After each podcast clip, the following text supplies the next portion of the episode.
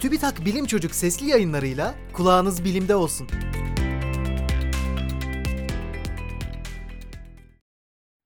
Şişelenmiş suda yüz binlerce nanoplastik. Mikroplastikler artık toprakta, havada, buzullarda ve hatta besinlerimizde bulunuyor. Bu plastik parçacıklar neredeyse tüm canlılar tarafından tüketiliyor. Ancak henüz çevreye ya da sağlığımıza etkilerini tam olarak bilmiyoruz. Araştırmacılar nanoplastiklerle yani mikroplastiklerin çok çok daha küçük parçaları ile ilgili bir çalışma yaptı.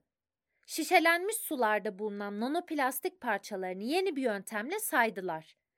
1 litre suda ortalama 240 bin parça belirlediler. Bu sayı tahmin edilenden neredeyse 100 kat yüksek çıktı. Nanoplastikler mikroplastiklerden farklı olarak bağırsaklardan ve akciğerlerden geçerek kana karışabiliyor. Böylece beyin, kalp gibi organlara ve anne karnındaki bebeğe bile ulaşabiliyor. Ekibin yeni çalışma planında musluk suyunu incelemek de var. Sonuçlarını siz de merak ediyor musunuz?